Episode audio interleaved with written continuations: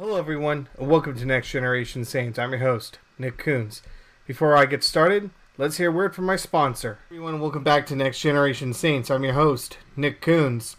So, before we get started here, if you can go ahead and like and subscribe to this podcast, wherever you may be receiving this podcast, it'll go a great deal of uh, distance to help this channel out. So, this episode is going to take us over to North Bible Church in Scottsdale, Arizona, with former senior pastor Jay Jurchevich as he takes us through the book of Revelation. I hope you enjoy.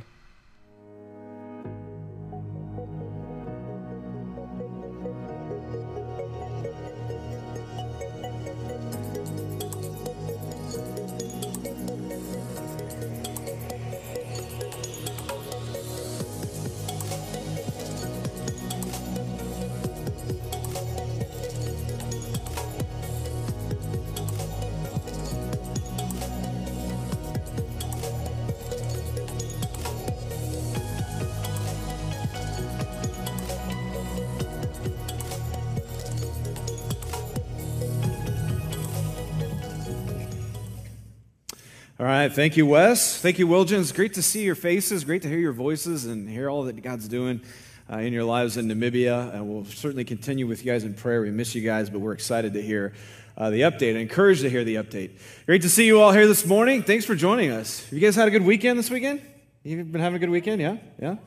I've had a great weekend. Thank you for asking. Uh, I know that none of you actually did. I can feel that you're asking in your hearts, and I guess that's what's important. But thank you for asking. Uh, had a great weekend. Just got back from an elder retreat this past weekend. I got some time to spend with our elders. We went on an annual retreat. We do this about uh, this time of the year every year. And uh, one of the things I love about it is just an opportunity to spend some great time with some really great men. If you haven't met our, the elders on our elder team, they are great men. And they were a privilege and a blessing to spend some time with over this weekend. Um, we also enjoyed kind of getting out to northern Arizona, getting into the cooler weather a little bit as, as summer still kind of winds down here uh, in Scottsdale. But it was great. One of the things I love really most about the retreats, other than the weather and the company, is really just the opportunity to spend some dedicated time really talking about who God wants us to be here at North Bible. We talk about that a lot as elders, but on the retreats especially, we get to focus on kind of some long-term planning. What is it that God, who is it that God is calling us to be here at North? What should we be doing? What, what are the things that we should be preparing for. And as we're talking about these things, we were able to answer a lot of different questions, or at least ask questions. We're still working on some of the answers, but asking some of the questions like, what should we be putting our attention towards in this coming year? Uh, how should we be spending our resources? What are some of the challenges maybe that we see coming? And how are we prepared to respond to those challenges? Um, we talked about budgets and staffing and church events and all these things that I'm sure um, as your eyes are glazing over as I talk about them, you're very excited about this morning, as I could tell. But I geek out on these things. I love these things. These are kind of the things that I just really love to talk about because it's the heartbeat of the church. And we get back to this question of who does Jesus want us to be uh, as the church and specifically as North Bible? We get to reflect on the many ways that He's blessed us and the ways that He's leading us forward. And I realize that for a lot of people, most of what I described is probably not your ideal way to spend a weekend. Uh, no offense to the elders, I loved spending the, the, the, weekend, but it's probably not the, the, the, the way I would choose to spend all of my weekends either. Uh, but it was really a great time. And I think, given uh, uh, given what we're talking about this week and this morning in particular, those discussions meant a lot. They became particularly meaningful because you may know that we are going to be in Revelation chapter 3 this morning as we continue our series. And if you here with us last week, you know that we're talking about, we're in the middle of talking about the seven churches of Revelation. In other words, the letters or the messages, really, is more appropriate to say, the messages that Jesus gives to the seven churches at Revelation. And what we're going to hear are really some direct words from Jesus telling the church, This is who I've called called you to be, and this is what I'm calling you to be as you uh, go forward. And so, in this section of the book, we see a specific message to each of the seven churches in the seven cities of an area that was known as Asia during the first century. Uh, this area was under Roman rule, under the uh, Roman Empire, Roman rule at the time. And as Jesus speaks to each one of these churches, he gives them a message that is indicative of the situation that they were going through and what they were experiencing. And uh, we see, uh, we saw in the first four churches last week, as Wes led us through chapter two, all of these specific messages and what they drilled down to and distilled down to. And we saw that Jesus gave different messages to each church. We're going to see three different messages to three different churches today. But essentially, if we can just take a step back and take a bigger picture look at what Jesus is, is addressing, really the same kind of formula or the way that he addresses each church uh, is, is consistent throughout. In other words, he approaches them from the standpoint of basically assessing their situation. And some situations are, are better than others in these churches. And then he calls them to greater faithfulness. And then at the end, he gives them a promise or an invitation as they continue in their faith. And so we're going to see that pattern play out this morning. And I think this is a part of Revelation, if you're familiar with Revelation at all, that you're probably familiar with. Um, for a lot of reasons, I think this is the easiest part of the book to read and understand. Um, it breaks down in very similar ways to a lot of the other New Testament letters. These aren't necessarily letters, but they're kind of mini versions or messages that might remind us a lot of New Testament letters. And so they're really easy and straightforward to understand. I think, but even more than the fact that they're straightforward to read, I think there's something that's really more important uh, in terms of why these are, are, are familiar to us. Uh, it's because they're relatable. I mean, they're, they're practical, they're immediately applicable to our situation. I mean, Jesus is using real words to address real churches that actually existed uh, in history. And I think, in, and in very clear terms, I mean, he doesn't mince words. We're going to see that. He's very direct with what he's calling them to be and who he's calling them to be. And, uh, and, and as each church gets very, and as you get specific with each church, we begin to see that not only are these messages meant for those churches in the first century, but they're also meant for us. They're meant for all the churches throughout church history to apply as well. And as a pastor, I have to admit, I'm actually a little bit envious of the seven churches of Revelation in this way. Uh, you may know that uh, you may know uh, you know how many times over this, uh, this, this past year that's it's been it's been difficult at times to make decisions in certain cases, uh, and, and it would have been great to have Jesus just kind of come into our staff meeting and say, okay, this is the decision we're making this week. You know how many times I would have loved for Jesus to just walk into our staff meeting as we're discussing all these different decisions that we were making, and I think at times as a pastor you feel like no matter what decision I make, it's going to be the wrong one according to half the church, and then the other half of the church is going to think the next decision decision you make is the wrong decision. And it would have just been great to have Jesus just walk into the staff meeting and say, hey guys, this is what we're doing uh, with COVID. This is what we're doing with mask mandates. This is what we're doing in response to this thing or that thing, and all the difficult questions that we experienced over this past year. And uh, it would have been great to come in on like a Sunday morning, for example, and say, hey, well, Jesus came to our staff meeting this week, and this is what we're doing. If you have a problem with it, you can take it up with him. well, until Jesus comes back, though, we have the next best thing. We have his words to the church, to the churches here, and his words to us in history, and we have his spirit with us, the same spirit whom Jesus is going to say is speaking to the churches if we will listen to him. And yes, although these words were originally, of course, written seven or 2,000 years ago to these seven churches in history, uh, we'll find that as much as things have changed in the church to, uh, in the last 2,000 years, there's a lot of things that have remained the same. We still struggle with the same challenges, the same questions, maybe the same doubts, the same difficulties that our brothers and sisters struggled with 2,000 years ago on the other side of the world. And before we get into chapter 3, I think to look at the second half of these seven churches of Revelation, let's talk about what the heart of what Jesus is getting at, driving at in these messages. It's about these church it's about it's about really who these churches are worshiping and who these churches are witnessing for out into the world. These two things, worship and witness, are critical to what Jesus is challenging these churches to embrace. And the same thing comes to us as well. Who are we worshiping? And who are we witnessing out into the world by the way that we live, both to one another and out into the unbelieving world who doesn't know Jesus yet?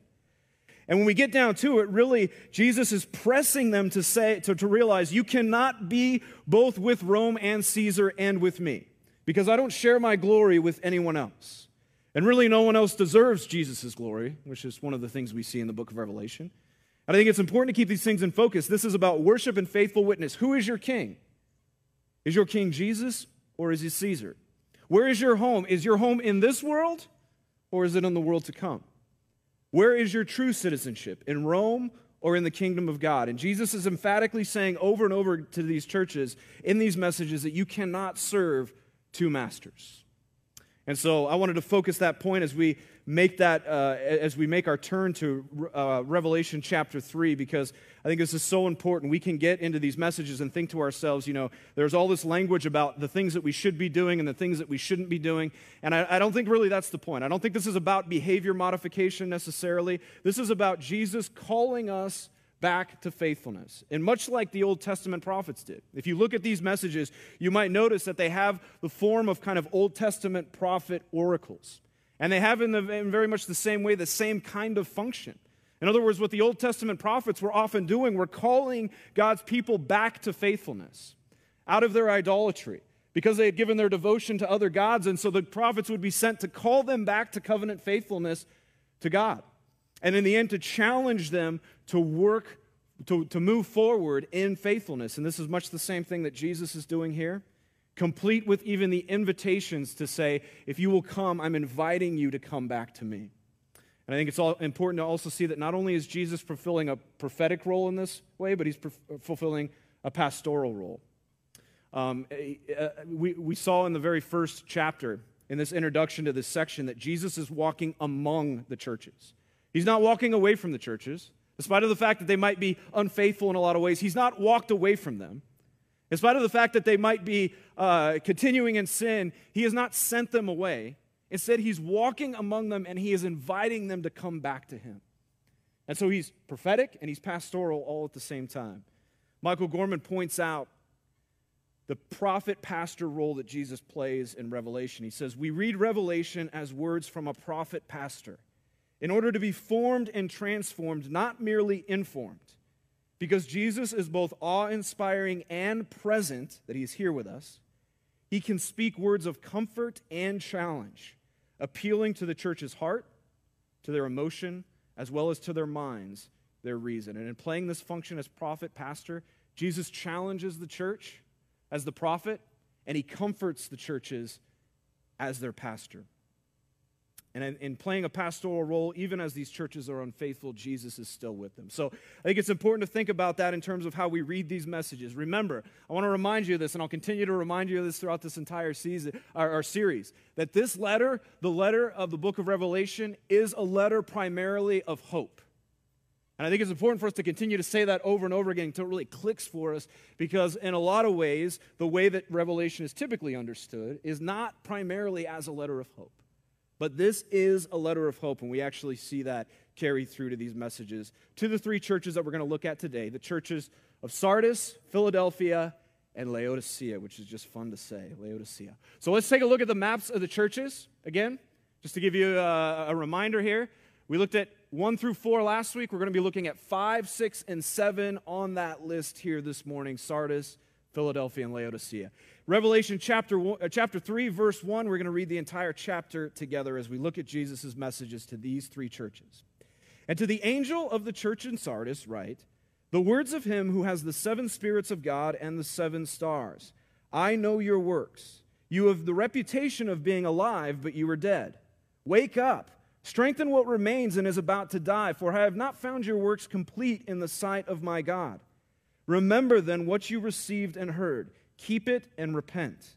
If you will not wake up, I will come like a thief, and you will not know at what hour I will come against you.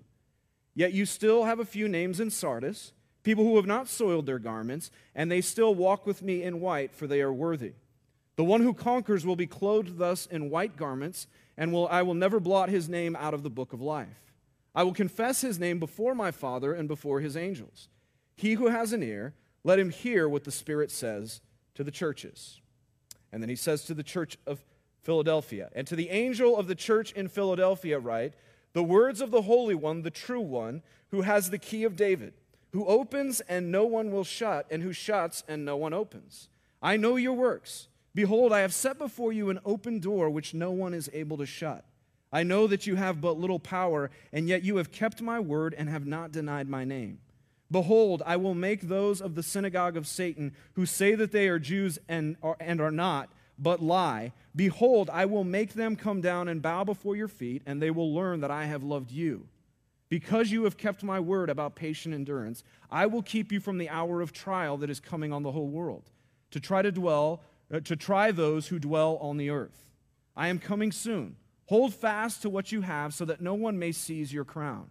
The one who conquers, I will make him a pillar in the temple of my God. Never shall he go out of it, and I will write on him the name of my God and the name of the city of my God, the New Jerusalem, which comes down from heaven, which comes down from my God out of heaven, and my own new name. He who has an ear, let him hear what the Spirit says to the churches. And finally, to the church at Laodicea, verse 14. And to the angel of the church of Laodicea, write the words of the Amen, the faithful and true witness, the beginning of God's creation. I know your works. You are neither hot or cold nor hot. Would that you were either cold or hot. So because you are lukewarm and neither hot nor cold, I will spit you out of my mouth. For, I, for you say, I am rich, I have prospered, and I need nothing, not realizing that you are wretched, pitiable, poor, blind, and naked. I counsel you to buy from me gold refined by fire so that you may be rich, and white garments so that you may clothe yourself, and the shame of your nakedness may not be seen, and salve to anoint your eyes so that you may see. To those whom I love, I reprove and discipline, so be zealous and repent. Behold, I stand at the door and knock. If anyone hears my voice and opens the door, I will come in to eat with him, and he with me. The one who conquers, I will grant him to sit with me on my throne, as I also conquered and sat down with my Father on his throne. He who has an ear, let him hear what the Spirit says to the churches. So let's talk about what we've seen in each of these three messages to the three churches in this chapter. And let's begin with the most important feature that happens in each one of these uh, messages. It's certainly the most important thing about Revelation. It's the thing that we saw in chapter one in the beginning of this whole section. And it's this that Jesus is at the center, that he is the point. Notice that in each one of these messages to the church, all seven of them, Jesus begins with presenting himself in certain terms. He talks about his character, he talks about he gives he gives himself titles, he introduces himself to the church by these titles and these things that he is. And what you'll see is that in many ways, those are actually pulled from that first vision that we see in Revelation chapter 1. A lot of those titles or those characters either direct, or characteristics are directly pulled from that vision or they're allusions to that vision in and of itself, right? And so what we're being told again is to focus on the fact that the point of this, although these messages are being communicated to the churches, the point of this all is that it should focus us on Jesus, who is the main point and the main character. So with that focus, then, we can get into specifically what each of these three churches in Revelation chapter 3 are being, uh, are being uh, spoken to. Again, let's remember, although these words were spoken to real churches in the first century, seven different cities, they are still words that are being spoken to us as well. So let's put up the first chart, the, church, the, the, the message to the church at Sardis. And notice that Jesus pre- presents himself to Sardis as the one who has the seven spirits right? Which is a reference to the Holy Spirit as the one who does his work among churches, to be the one who is the presence and the power of God in the church today. And he is also the one who gives us life and understanding to God's word, right? This is the Holy Spirit, his work within the church. Jesus also says that he is the one who holds the seven stars. From Revelation chapter 1 verse 20, we know that this is a reference to the angels, most likely a reference to heavenly beings who actually are guardians or protectors of the churches in those locations. And so Jesus presents himself again to Sardis as the one who brings the message of a prophet, challenging them by the words of the Spirit and uh, the transformation of the Spirit and the work and the power and presence of the Spirit in the church, as well as the one who is the pastor, the comforter, who is being protected by his heavenly angels. Now, when you see the challenge that Jesus gives to the church, you can see why Jesus highlights these two particular aspects of his nature. The church at Sardis was apparently a church who had a good reputation among the churches, but who was actually dying spiritually. And although Jesus says there are a few people within the church at Sardis who are still walking faithfully, for the most part, most of the people who are at the church are people who are either spiritually sleeping or spiritually dead. You get the impression, really, that this church is a church that's kind of on spiritual life support. And so Jesus comes to them as probably people who are either compromising or forgetting Jesus. We don't know if it's like the older generations who started the church were the ones who were faithful, and now those are dying out. The new generation comes in, and they're the ones who are more kind of compromising or forgetting their faith in Jesus, whatever it may be. In response, though, what Jesus is calling out is essentially these types of Christians who seem to be Christians in name only. They take a lot of pride in being a part of the church of Sardis, but in reality, they don't even seem to really know Jesus. And so, as a response, Jesus tells them to wake up. Another, another way of translating this is become watchful. Look at where your heart really is. Do you actually really know me? And he tells them to cling to what is still alive. This is a church who needs the work of the Holy Spirit, the work of the seven spirits, so to speak, which is a reference to the Holy Spirit, to bring an awakening among them.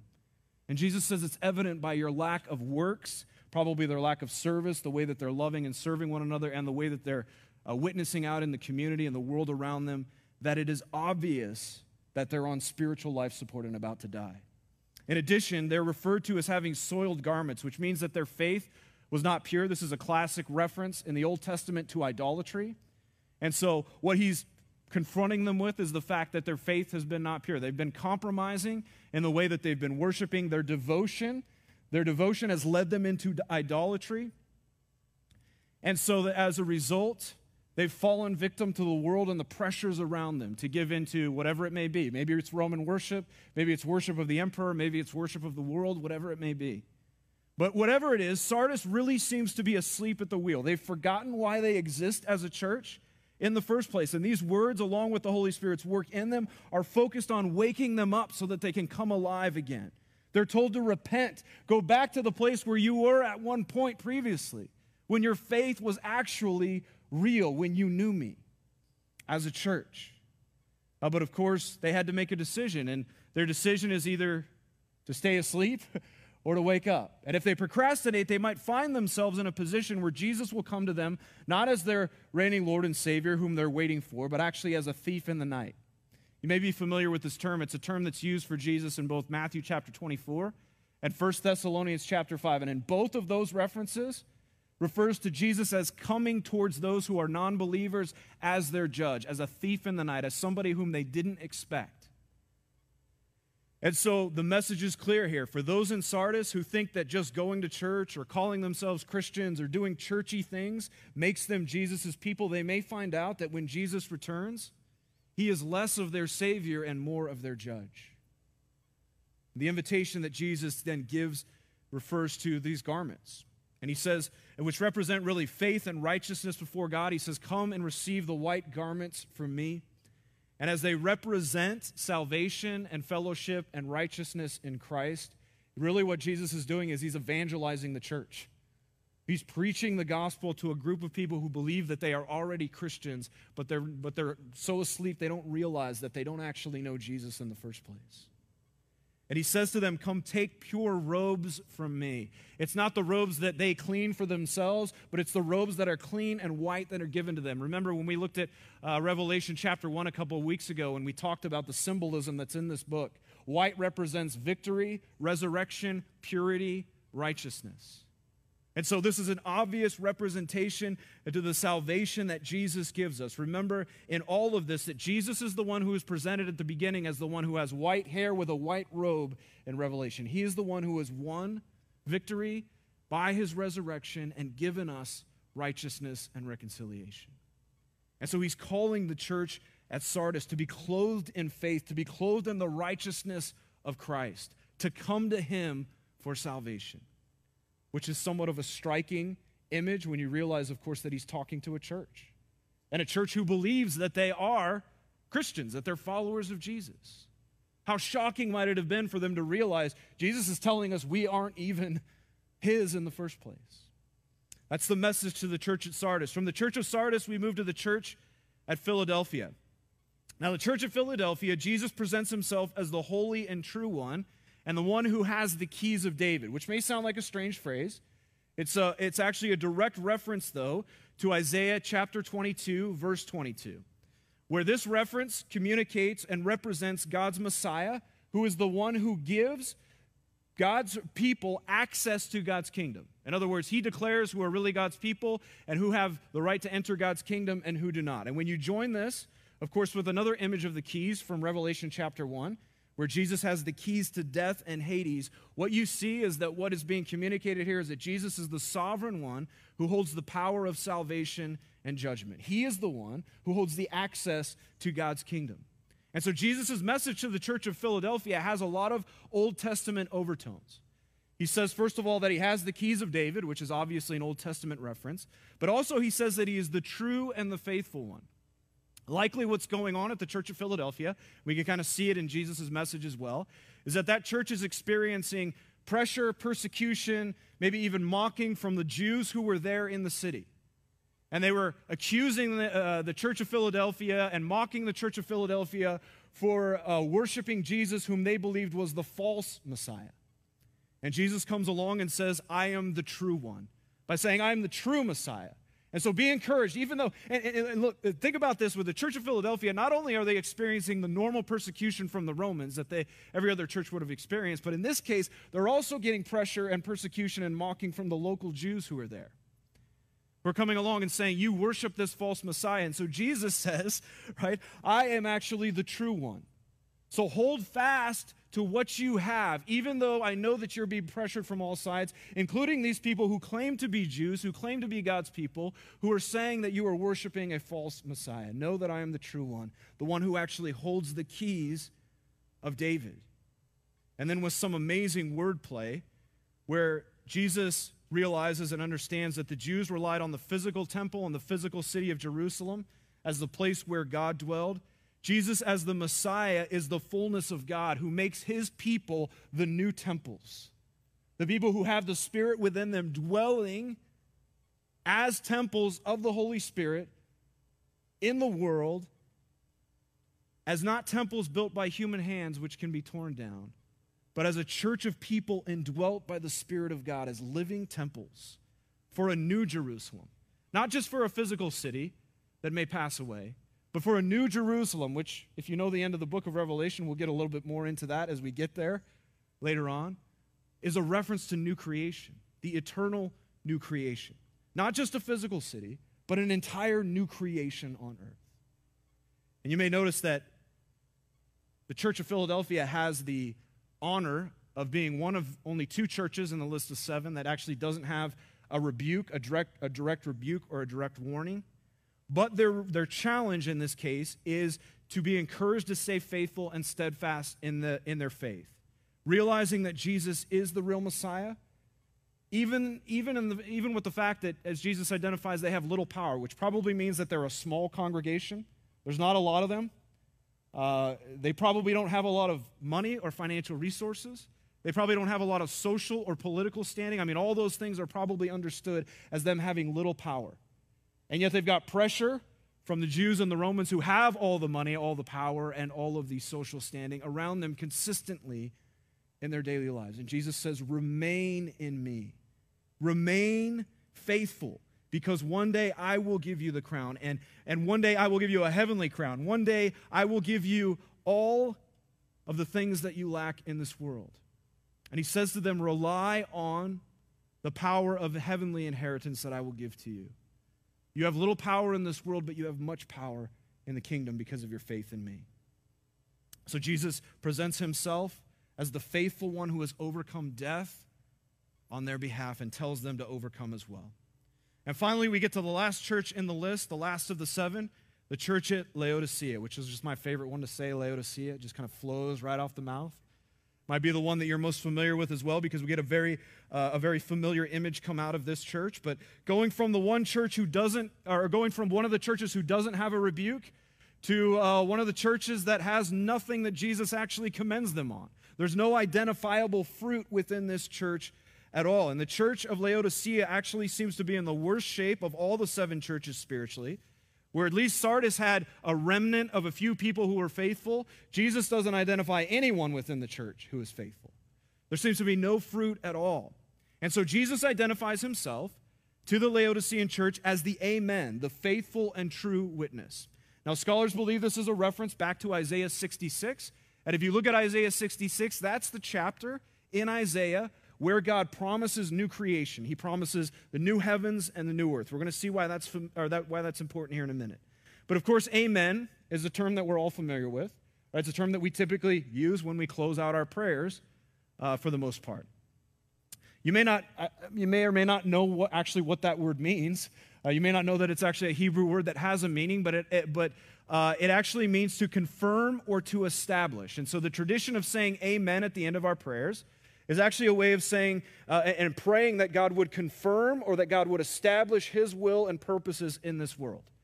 So there's a lot of things we pray for, right? We pray hopingly that God, or, or wishfully, that God might you know, uh, answer our prayers in some way. But at the end, when we get to a place of amen, we are throwing it in God's hands, basically saying, Lord, this is my will. This is what I would like to see happen. But in the end, your will be done. May you confirm and establish with the prayers that I offer, however broken they may be, your will in this world. And so when Jesus says here that he is the, the amen, he's making a huge statement. He is saying that he accomplishes the will of God in the world. That the purposes of God, he is, he is the one who accomplishes and establishes the purpose, purposes of God as the one who is the faithful and true witness in the world. And where do we see that most? Where do we see the purposes of God and the will of God exercised and perfected most? Well, in the new heavens and the new earth. It's the promise of what will happen one day where Jesus will reign as the eternal king over his kingdom and where the will of God and the glory of God will be established throughout all of creation. Jesus is the Amen, the faithful and true one. Now, again, Jesus has nothing to really commend the Laodiceans for, but he does rebuke them as being lukewarm. And he says, You're neither hot nor cold. Now, you may have heard this analogy uh, interpreted uh, in a way that's commonly, commonly interpreted in the sense that lukewarm means kind of middle of the road. And Jesus just wants them to either be hot or cold so that they would know whether they're good or bad, so to speak, whether they're with him or against him. Hot being like, you know, you're on fire for the Lord, and so that means that that's hot, and cold being that you're just indifferent to God. And so uh, that's often, it's often been translated this way. I think more likely, the analogy is actually to say that lukewarm means absolutely useless in their faith, that there's nothing there, because hot and cold water actually both have their function. Cold water was drinking water. It gave life, it was refreshing. Hot water was water that was often used medicinally, it was used in cooking, and it was also used to kind of kill parasites and those kinds of things, right?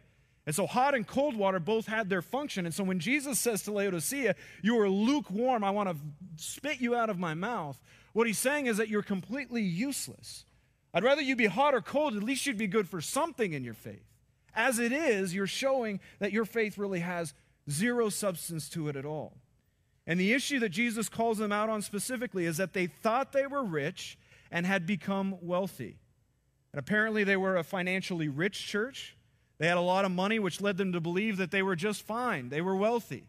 There's probably at least a couple reasons we can assume that they came to this conclusion. One is kind of in the text as it is, is that they thought that because they had the resources and the money that they had, they didn't really need to rely on God to provide for them. They could trust their money and resources practically to, uh, to supply the comfort and the security and the good life that they actually wanted. They might have also looked at their situation as being wealthy as an indicator that God's favor was on them. That because we are rich and because we have everything that we have, God must be pleased with us because look at all that He has given us which has more in line with the prosperity gospel than it does with the actual biblical gospel. And you can't help but contrast the church at Smyrna, for example, whom Jesus said was materially poor yet spiritually rich, with the church at Laodicea, who was materially rich and yet spiritually poor. That doesn't mean that if you're materially rich, you're automatically spiritually poor, or vice versa. But you get what's being played here, right?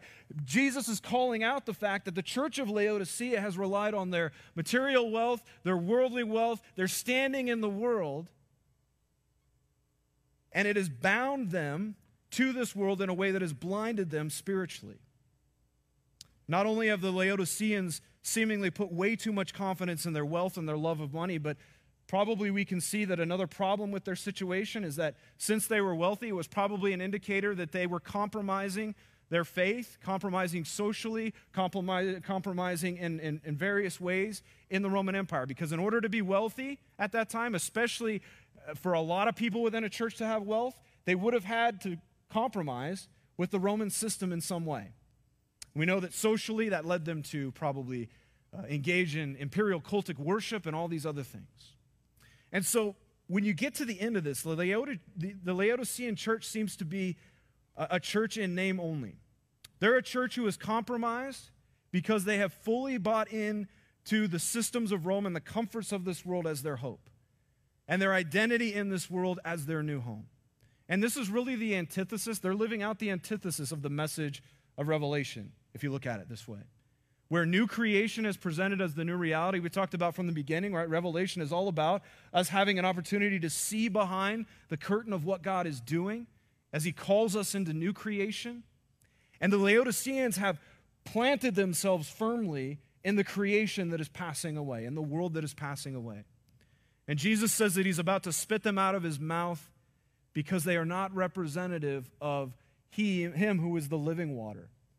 There is no substance at all in their faith. And this is why Jesus' introduction focuses them on a new creation. He's calling them out of the comforts of this world, out of the reliance and devotion to earthly treasures, and out of making this world their home.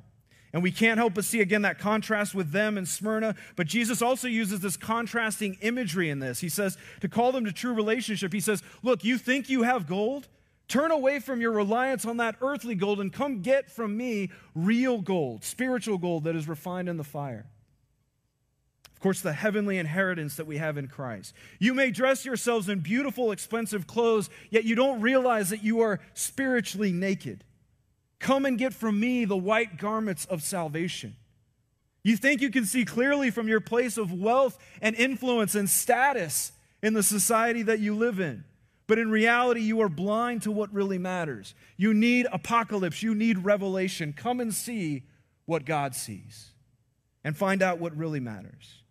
And the invitation is that Jesus would come then and dine with them that they would have true fellowship and relationship with Him, and that in that fellowship there would be true inheritance and security and hope. Everything that they were working so hard to secure for themselves in this world, the same thing that unbelievers chased after, they were chasing after, and yet Jesus invites them to make themselves at home in His kingdom. A kingdom among new creation which any amount of earthly gold cannot purchase, that it can only be purchased by the blood of Jesus on their behalf. Now, there's a lot that we can take, of course, for the messages of these seven churches in the book of Revelation. Um, as we've said, the comforts and challenges in many ways are timeless in terms of how they apply. And I think as we read through them, maybe you were thinking to yourself, what are some of the ways that this is relevant to the church today? What are some of the ways that this is relevant to North Bible in particular? And if you were thinking that, you're tracking well, because that's exactly what we should be doing as we read through this. But you may notice one thing that Jesus gives all of the churches a challenge to be overcomers. And he, he gives them a challenge to not compromise their faith with the world, not compromise their faith with Roman worship, but to follow him as the one who has conquered and overcome death and sin by the cross and his resurrection. We're going to get more into that. That's a huge theme going forward in the book of Revelation being an overcomer, overcoming by the blood of the Lamb. But as we realize and what we begin to see here is that Jesus is telling us the reality of all of this together is that whether persecution or heartache hit us, or whether it's just things that are being taken from us in this world because the world is passing away, our health, our money, our resources, our well being, whatever it may be, that passes away in this world as it ultimately all will. These are invitations that Jesus gives to the seven churches of Asia, also to the seven, also to the churches today of the 21st century all over the world. And I want you to see real quick here's a list of all the promises and invitations that Jesus gives to each one of these churches that represent new creation. To Ephesus, he says, Come and eat from the tree of life. To Smyrna, he says, Come and attain the crown of life, escape the second death. To Pergamum, he says, Eat hidden manna, which sounds awesome, and have a white stone with a new name. To Thyatira, he says, uh, author- to have authority over the nations to rule them. To Sardis, he says, I will clothe you with white robes, your name will be in the book of life, and I will confess you as one of my own before God. To Philadelphia, he says, Come and be made a pillar of the temple of God and of the city of God for eternity. And to Laodicea, he says, I will give you a place with me on my eternal throne. Now, we will flesh out a lot of this symbolism throughout the rest of the book of Revelation, but just take that for what it is. I think it all sounds wonderful to me. I'm just to take that imagery in and to understand what those things may mean, this invitation that Jesus is inviting us, all of us, into. And so Jesus gives these invitations based on the promises that he gives, and he says, This is what life looks like with me. And he knows what they're facing is difficult. He is walking among them. He's not far from them. He's not up in a different place looking down on them. He is walking among them, seeing what they're going through seeing the persecution and the pressure that they're facing on a day to day basis to compromise. And he doesn't promise that he's going to take away those difficulties, those trials, or those persecutions. Instead, he reminds them of what life will look like one day with him if they remain faithful, pointing to the new creation. And this is where the entire book is going in a lot of ways. And so, when we introduced this series a couple of weeks ago, we made the point to say that all of Scripture is about Jesus. The Old Testament points to Jesus, the New Testament points to Jesus. And one of the great things about the book of Revelation is it doesn't only point to Jesus, it tells us why Scripture points to Jesus. And we begin to see this in the book of Revelation that this is why it all points to Jesus. He is the one with the key of David. He is the one who gives us the white garments. He is the one who has the unique authority to allow us to sit on his throne with him. He is the one who holds our eternal inheritance. This really hit me this past week as I was listening to uh, an interview with um, Pastor Tim Keller, who pastors a church in Manhattan. And they were talking to him this past week because, of course, yesterday was the uh, 20th anniversary of 9 11. And he was, a past, he was pastoring a church 20 years ago uh, during 9 11 when it actually happened. And so they were asking him to talk about the spiritual responses that he saw in the city. And uh, if you remember that time, if you remember that time, if you were around that time, of course, churches exploded in attendance in the weeks and months following 9 11. In fact, uh, Tim Keller's church, they had 2,800 people uh, on the Sunday before 9 11. On the Sunday after 9 11, 5,200 people showed up. They almost doubled in size from one week to the, to the other uh, as a result of 9 11. Now, um, during that sermon on that Sunday following 9 11, uh, he preached from the Gospel of John from the scene where uh, at Lazarus' grave where Jesus says, I am the resurrection and, and the life. And what, and what his point was to those people who were hurting, to those people who were confused, to those people who were fearful, to those people who didn't know what was going to happen going forward, maybe to those people who had lost family members at the World Trade Center, is that he said, Look, Jesus doesn't just promise us consolation, Jesus promises us resurrection. He doesn't just promise that He'll get us out of the sin and the evil and the brokenness or give us a break from it for a period of time. He promises nothing less than a completely new creation. And I think, as you think about it, it was a perfect message for those who were in New York City at the time, in particular, struggling with fear and uncertainty and all that they were facing in the moment. If you can remember what it was like 20 years ago, I remember it vividly in a lot of ways. There was a fear that gripped our nation about other attacks that might come. I mean, is our water supply going to be poisoned? If, if, if that can happen to the World Trade Tower, if that can happen to the, uh, to the towers in New York City, what else might happen? It was about anthrax and a bunch of other things that we were afraid of. Anything could happen. And there was a big question of whether or not we were going to be able to overcome this fear and this threat that was in front of us. And as Keller pointed out, Jesus doesn't promise that we won't lose everything in this world. That may, in fact, happen. It happened to many people on that day 20 years ago. But what he does promise us is that if we, were, if we are in him, he doesn't merely give us consolation or escape from this world, but he promises us resurrection and new creation and victory over sin and death. And if you look at all these invitations from the seven churches in the book of Revelation, they're an invitation to live now from the new creation reality that we have in Christ. And in Tim Keller's interview, they talked about the fact that his church added over a thousand people who stayed long term at his church after 9 11, which is a pretty amazing number.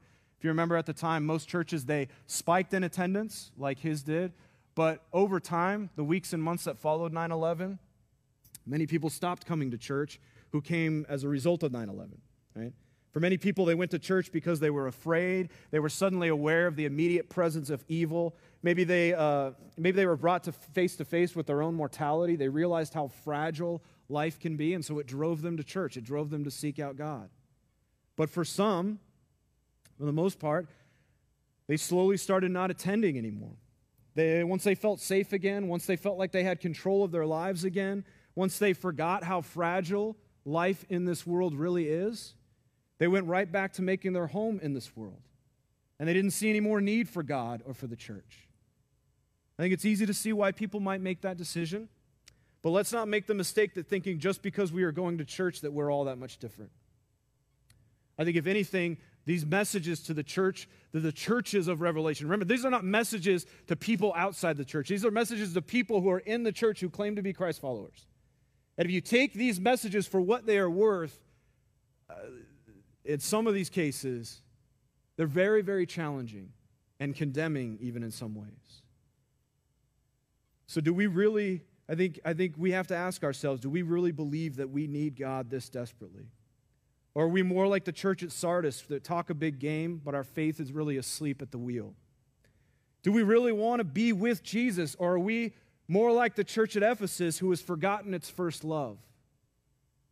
Does the truth of Jesus and his gospel really inform how we live, or do we believe the lies that bind us up, like the church of Thyatira?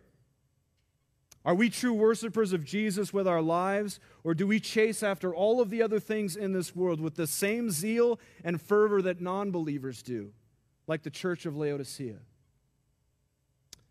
Things that come from this world bind us to this world. C.S. Lewis once said that God ultimately gives us what we want.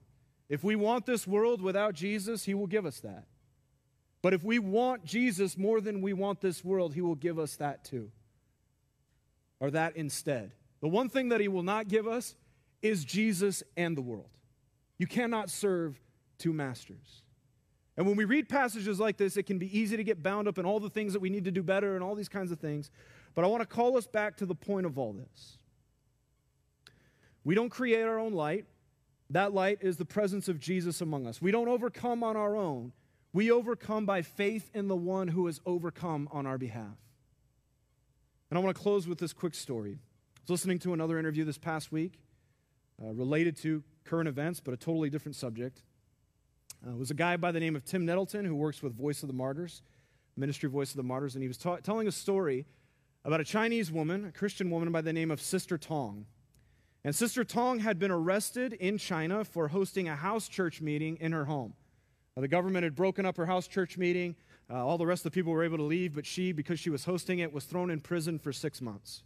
And so he sat down with her as part of what their ministry does. They give a voice to the persecuted church. And so he sat down with her with a translator, and they were talking about uh, the experience. And he asked her one question in particular What was prison like? And he was expecting to get from her the typical kind of rundown of all the gory details of what a prison in China looks like and feels like.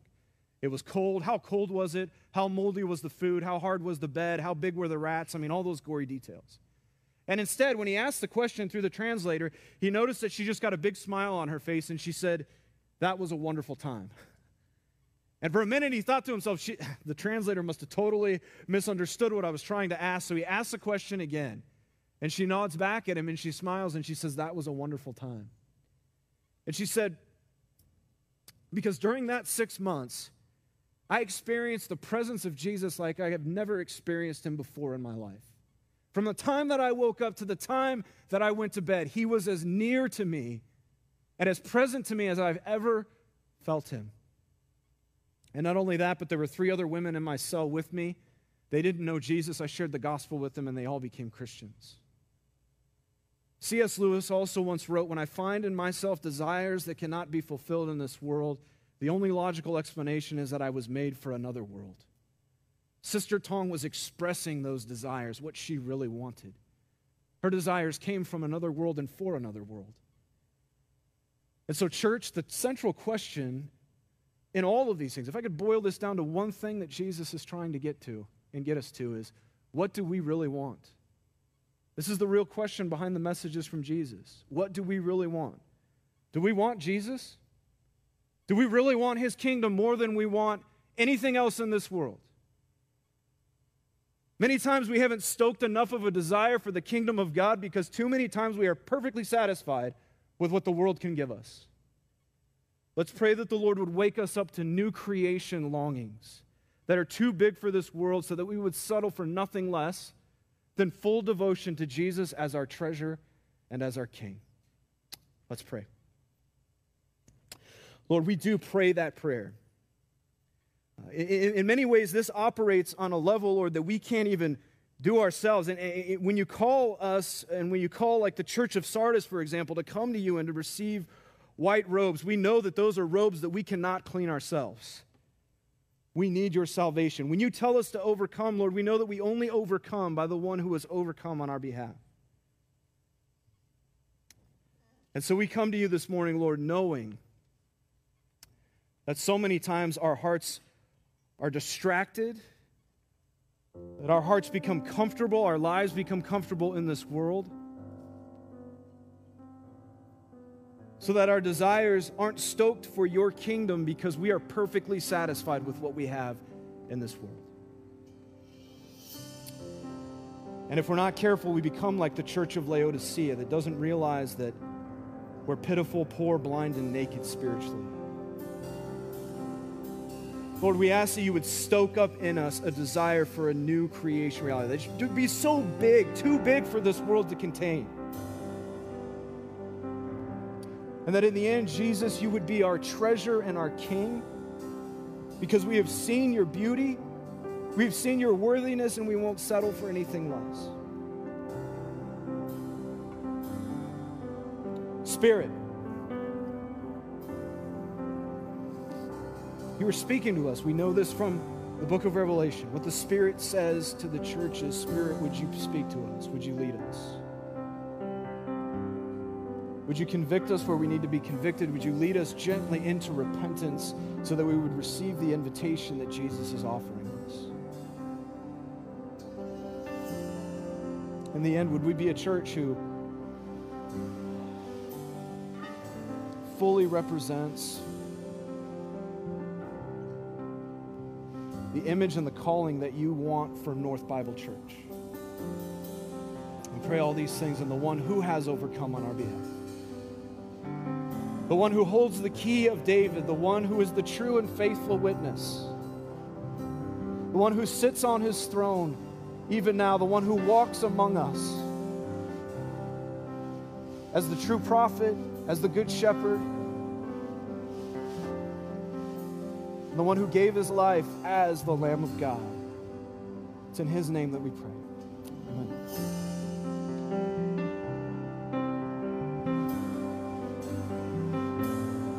Welcome back to Next Generation Saints. I'm your host, Nick Kunze. I really enjoyed that last broadcast. I've always enjoyed what Jay had to say. So, if you haven't done it already, go ahead and like and subscribe to this podcast wherever you may be listening to podcasts so you'll be up to date with every single episode that comes out from the Next Generation Saints studio.